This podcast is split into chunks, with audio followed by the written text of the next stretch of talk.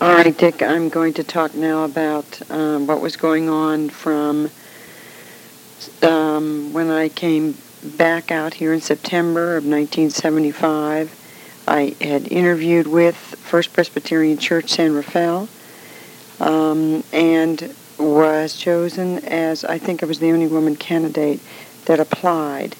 Um, I um, the assistant pastor, Charles Griffin was the pastor at First Pres San Rafael, and the associate that interviewed me was Ewing Bone, I remember, and then they had a committee.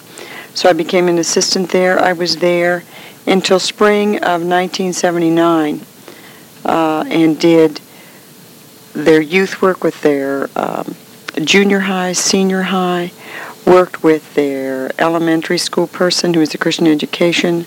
I had um, responsibility for, we started a college age group there.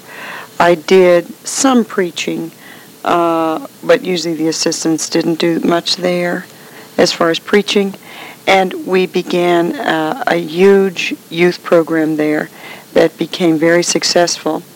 Um, and I'll talk more about that. Then, in the spring of 1979, um, when I left San Rafael, I had been invited to become the executive director of the Council of Oakland Presbyterian Churches. There were 10 Presbyterian churches um, who called me as their executive director. I was there from spring of 79 until um, I resigned and made, I think, it effective the 1st of January 1980. I then was off for six months and began working in a nursing home because that's where, well, I'll talk about that. Then um, began July 1st until November 15th. Well, July 1st, 1980 until November 15th, 1982. I was the Minister of Pastoral Care at and did preaching and teaching at Metropolitan Community Church, San Francisco, on Eureka Street in the Castro area. Then from November 15th, 1982 until February 28th, 1991, um, or I guess it was, yes, I was the um,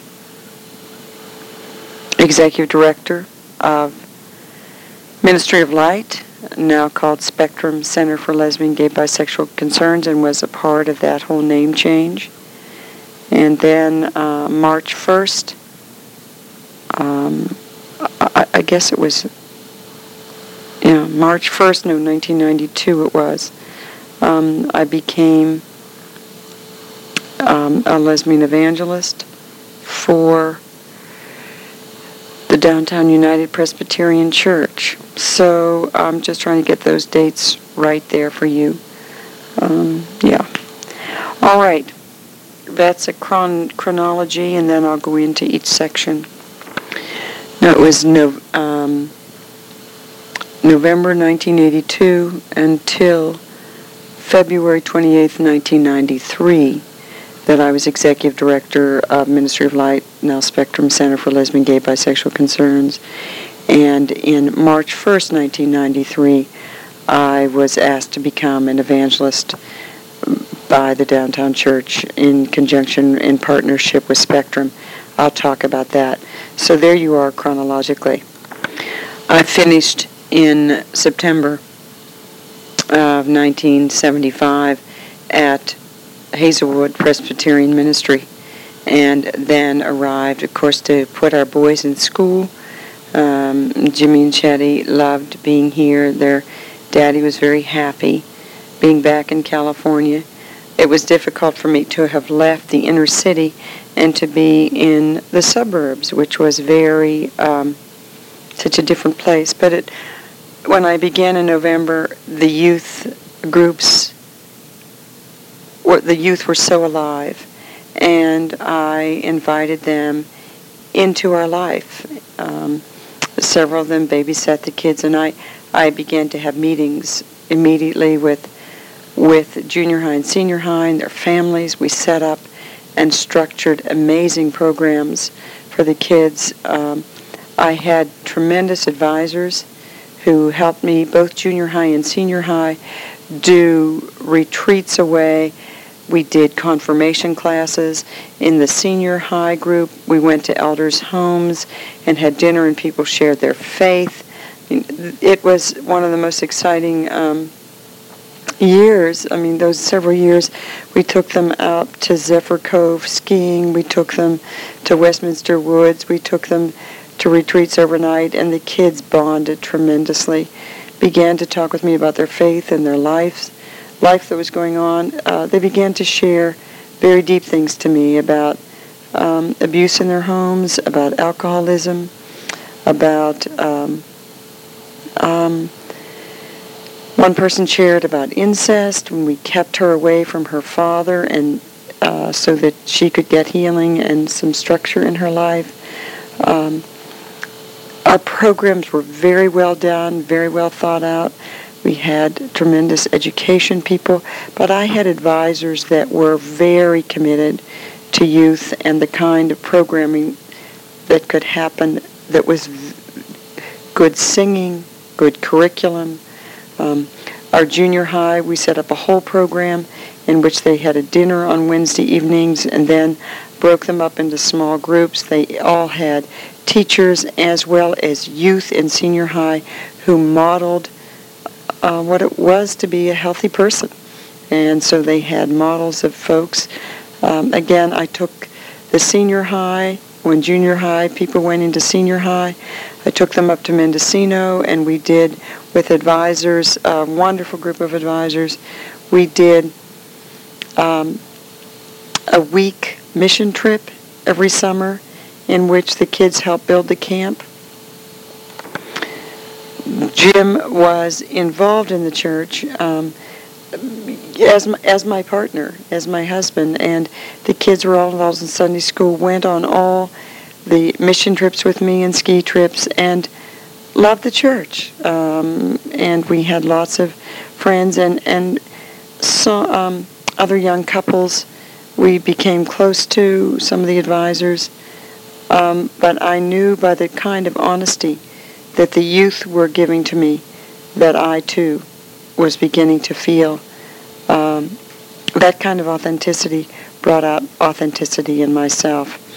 And it was really um, Jim who had gone into the book business, who read the book Loving Someone Gay by Don Clark, and um, said, you really ought to read this, Janie. I, I couldn't read it, um, but it was really in that those early years also uh, at San Rafael when I was asked to join the Board of Trustees of San Francisco Theological Seminary. Had a really good time beginning to do work on that and, and uh, trying to do women's um, begin to interview for women for faculty and setting up policy that was much more on equality. Um, so I was very active and known, I think, in this presbytery very much as one who worked a lot with youth uh, and women's uh, ministry. Um, was had a very exciting and good relationship with people within the presbytery. Um, several of us did youth group work together and joined our youth groups together, did a lot of planning. So I came to know my colleagues in ministry, predominantly men. Um, so, but had a very good rapport. I was also fortunate to have Shannon and Bear Scott as my associates. And as you know, in 1976, the study was to be done around homosexuality in the church, and that is, would presbyteries have the right to ordain, um, if they so choo- chose, a person who was well qualified for ministry who happened to be lesbian or gay? And that was my friend Bill Silver, who was in Long Island at the time. He was qualified for ministry, and um, it was really because of his qualifications and that he was prepared for ministry that the New York City Presbytery overtured the denomination General Assembly to what should they do. And the task force was created. Shannon and Bear Scott asked Chris Glaser, who was then executive director of the Lazarus, Lazarus Project, an openly gay male who had been turned down um, by his presbytery to be transferred from Yale to, uh, I think it was San Fernando Presbytery, I'm not sure. But it was really Chris who came up to First Pres San Rafael and did a dialogue uh, in this presbytery. Many people were invited in the church as well as surrounding churches. I remember meeting him and um, liking him so much and wanting our youth to meet him. And also then asked about um, as a woman in ministry, I was invited to come to a meeting in which Redwoods Presbytery was studying the issue of homosexuality in the church. They were studying it, and I was I came to San Francisco Theological Seminary. It was there I heard the story of Reverend Bill Johnson, who was the first United Church of Christ minister, and Ellen Barrett, openly gay, and Ellen Barrett, the first Episcopal priest that was openly lesbian. And as I heard their stories in the room, I knew clearly they were my story. And all the mythology that I had had around lesbian gay people began to dissipate. It was at that meeting that I, um, hearing Bill Johnson and Ellen Barrett, was never the same. Again, um, my heart began to pound, and I knew I had to get home to Jim.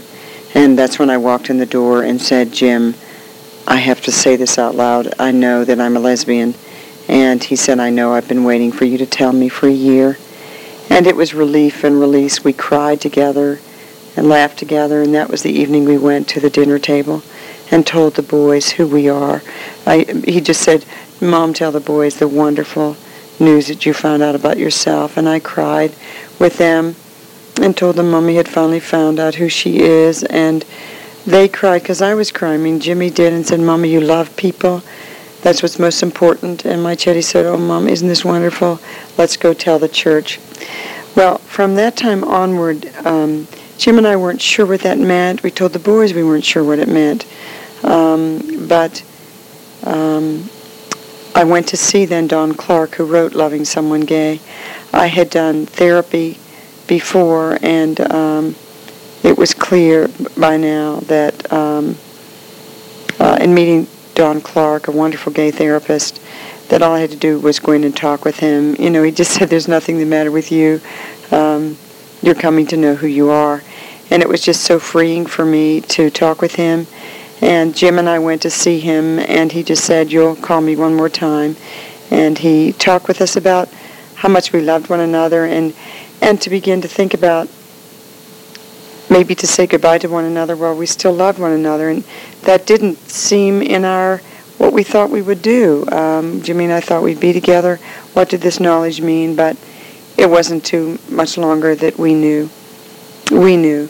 Uh, and I'll never forget going up to Bandon, Oregon with the boys Thanksgiving weekend and telling them that mommy and daddy were no longer going to be together. And Jimmy cried, and we talked together. Um, as a family on the beach and amongst the rocks in our motel room just to get away together and say um, we were going to live differently.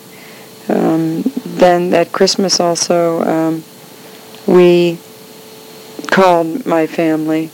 Then my mother and dad were going to come out. We said, don't come out, and uh, told them that we were going to separate. It was very difficult for my family and Jim's family they didn't understand. Uh, uh, at first, Jim said, "Well, let's not tell them the real reason." And then, then by the time we heard the reaction, they said, "Well, don't you love one another?" And we said, "Yes." And so we called them back. Said the real reason is Janie's lesbian. I'm heterosexual," said Jim. And I talked with them for a long time, and it was very painful for both families. In fact, they sent Dad Spahr to kind of talk some sense into us. And I remember we were boxing up things and Dad Spahr coming down the driveway, um, trying. It was the first time Dad Spahr had uh, been there. My mother and Dad came every year, but the Spahrs hadn't come in years uh, to where we lived, and there was Dad coming down the driveway, saying, you know, don't do this. And but we talked with him, and he heard us, and so um, Jim and I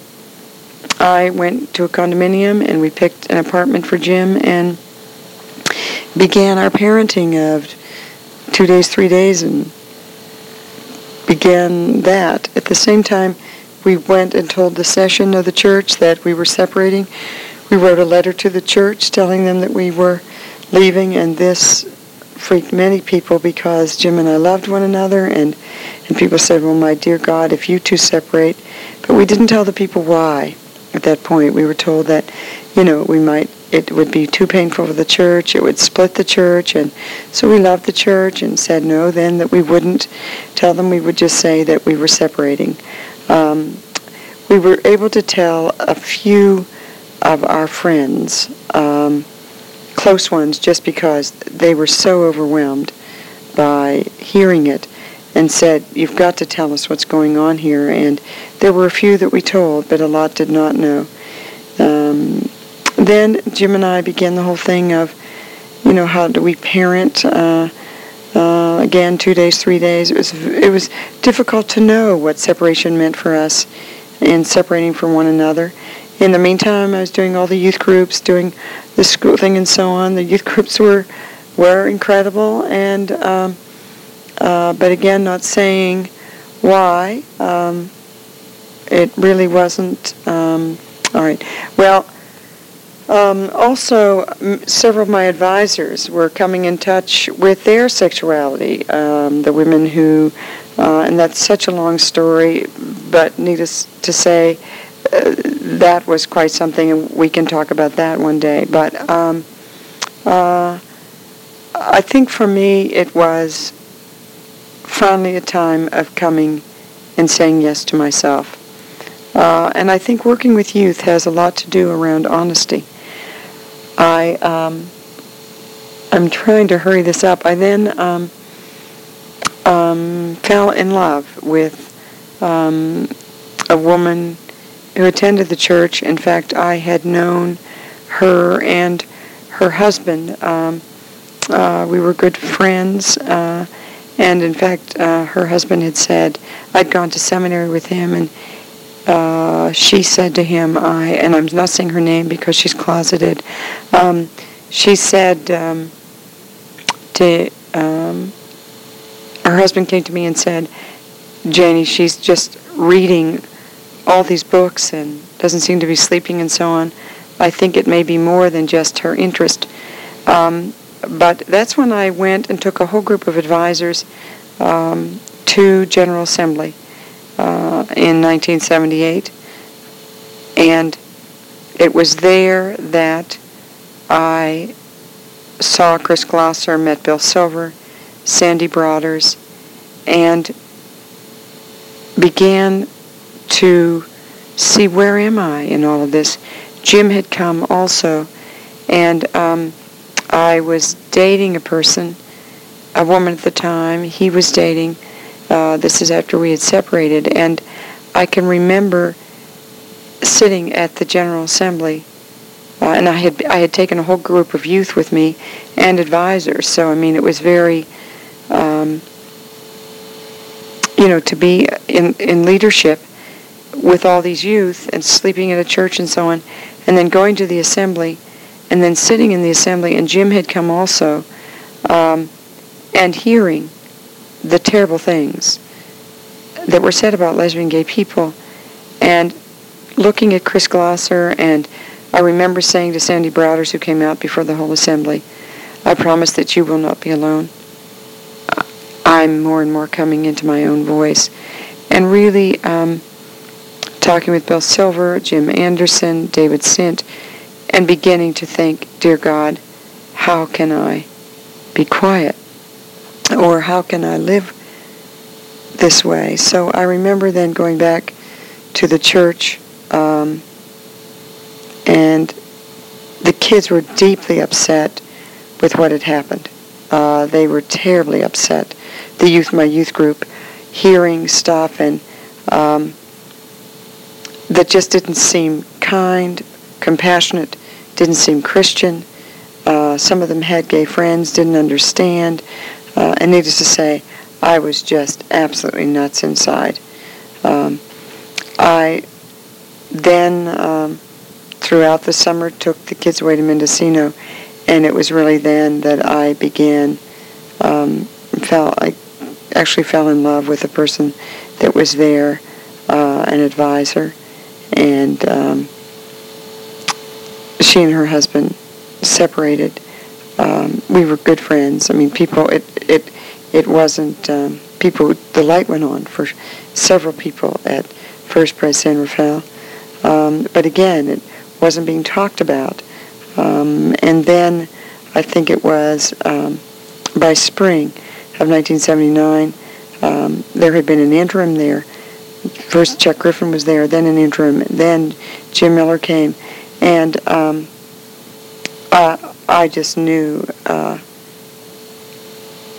well, I was in, I was invited to be executive director of Oakland Council, and I thought also by going to Oakland, um, I could possibly be myself more and not be in a pastorate and um, do work with youth again, uh, Asian, African American, European American youth, doing stuff with 10 Presbyterian churches that I might have a life.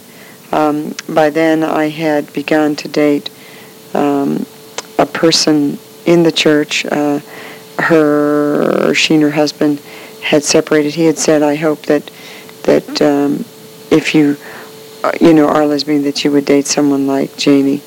Um, so it was amiable for a while with him and uh, with her, and she and I, uh, she had two children, I had mine, and we moved into um, a home together in Oakland. Um, it was really there in Oakland that um, people just, I mean, how could they not know? And I remember being uh, having wonderful uh, work there with uh, African American, Asian, and European American youth, um, and the honesty then of, of, being in the Chinese Presbyterian Church was where my office was, and did a lot of work with their youth, and um, and this woman helped me with those kids, and my kids participated in hers, and uh, and then Jim had the kids every weekend, the boys, so that he wouldn't lose contact with them. I mean, it was it was just a crazy time. And I remember finally the personnel committee um, saying to me in October, Janie, it's your lifestyle. And I thought they were talking about where I lived. I said, well, I mean, that's how naive I was. And, and they said, no, Janie, it's your lifestyle. And I said, well, I love doing this work. And I remember I could hardly talk. I just listened to them and then went home and began to pray. And the woman I was living with and I came, uh, and I said, this has happened. Um, and essentially, uh, when they said to me something about, are you lesbian, or it's because you're lesbian, finally, um, uh, no, they didn't say it there. I went home and I thought, I, this is, I'm coming out. And it was really uh, at that time at the Oakland Council that um, I met with the Oakland Council, they went around the room the first meeting and said, "You have so many gifts, Janie. You know, let's get on with the work. Um, just keep doing what you're doing." And I saw that next month, and that was really November into December, that there were only one or two people coming to committee meetings, that it was beginning, it was already shutting down. Um, I was feeling the discrimination, uh, that people didn't know what to do with me and so on. It was really at that, I think it was the December meeting, that people went around the room again and said, uh, a person came from the Committee on Ministry with me, Bob McKenzie, member sat with me and said, um, and they said, well, Janie, you know, we love your work and so on, but nobody would finally say it. And finally, a layperson, an attorney from one of the ten churches said, Janie, I want to say that what we believe is that if you stay that the council will dissolve and we love you and all that kind of thing. And I remember going home. There were a group of people, by the way, at my house praying, my family and lots of friends, who were praying at uh, our house and our kids and so on. And it was, uh, it was a, um, when I came out of that meeting, I knew that I would never work there again. I knew that they, they wouldn't give me the opportunity to work. It was like, I felt like something died there And I said to them, you know, I love this work. I feel called to do this work. And I know you don't want me to do this work here. And I know somehow God will help me find work to do because I'm dead when I don't do it. And so I left there and wrote, uh, came home and met with lots of people and Jim and Jackie. I think the kids were in bed by then and, and just told them, uh, the group of people there, that I think that was it. From then on, um, it hit the paper here in California.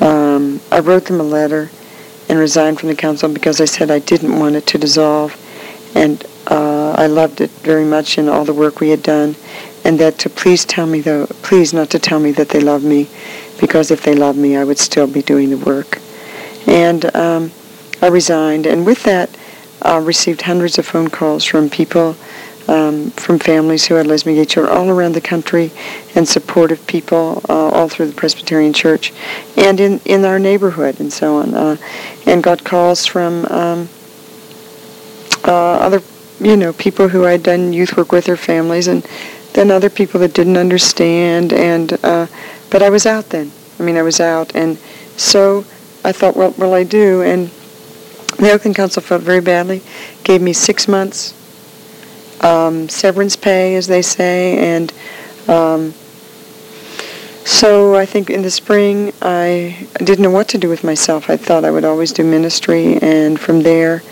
um, you know, uh, we moved back to San Rafael, bought a house over here, and the kids were able to walk to their daddies and walk to my place, and so we did two days, three days, and every other weekend, and I lived with this woman and her children, and so we raised our four kids. It was, um, I know my boys were really glad to be back at San, in San Rafael because uh, that's where a lot of their friends were. And so, what do I do? So I went and worked at a nursing home, bathing people and old people, 100 years old, and cleaning their rooms, and lost about 25 pounds. And it was really uh, in the spring. I found out years later that Jim had called MCC San Francisco and said, you really ought to hear Janie's story and ought to hear her preach. And I was invited to preach um, in June. Um, and in a week later, I was invited, uh, or a couple weeks later, to join the staff of that church, which was Lesbian, Gay, Bisexual Church. I was told by Presbyterians, don't go, you'll be labeled. Well, I was already labeled. And when the Presbyterians didn't know what to do with me, my God, MCC just opened their arms to me. Uh, there were six of us on staff, five men and myself. Had an amazing experience of um, being with lesbian, gay, bisexual people, putting in a neighborhood leader program, Presbyterian program. It was phenomenal. So from um, I fell in love with what it means to be Christian and to be lesbian. I was able to preach and do lots of programs, took people on retreat, and the whole thing was consistency, decency, and order. Um, as an oppressed community, we had tremendous input. It was when Cuban refugees also were coming uh, over who were lesbian and gay. Uh, there were all kinds of education going on. And I found out I had a wonderful staff of people who I dearly loved. Um, did lots of counseling, did lots of pastoral care, did uh, lots of teaching and preaching, had a tremendous cadre of people who we did planning and, and did a whole neighborhood program, had three therapists helping me do it. Um, I loved being there, and I, I really integrated my sexuality and spirituality and found out what it means to be lesbian and Christian, and that was an amazing experience for me. Um, it was really um, Jim Spahr and a whole group of people that started PLGC Pacific Region, and then also started um, a whole uh, um, garnering of, of folks like Lily and John Irvine, a whole lot of people here, heterosexual allies. Jim had started PLGC, and a lot of Presbyterians were were doing lots of work um, while uh, we were all doing lots of planning and started PLGC out here and began to do ministry with other Presbyterians, began to do programming, um, and especially since the study, we had lots of allies that were uh, working with us in the Presbyterian Church. We did lots of education with, in Presbyterian churches here in Redwoods Presbytery. Um, began um, to um,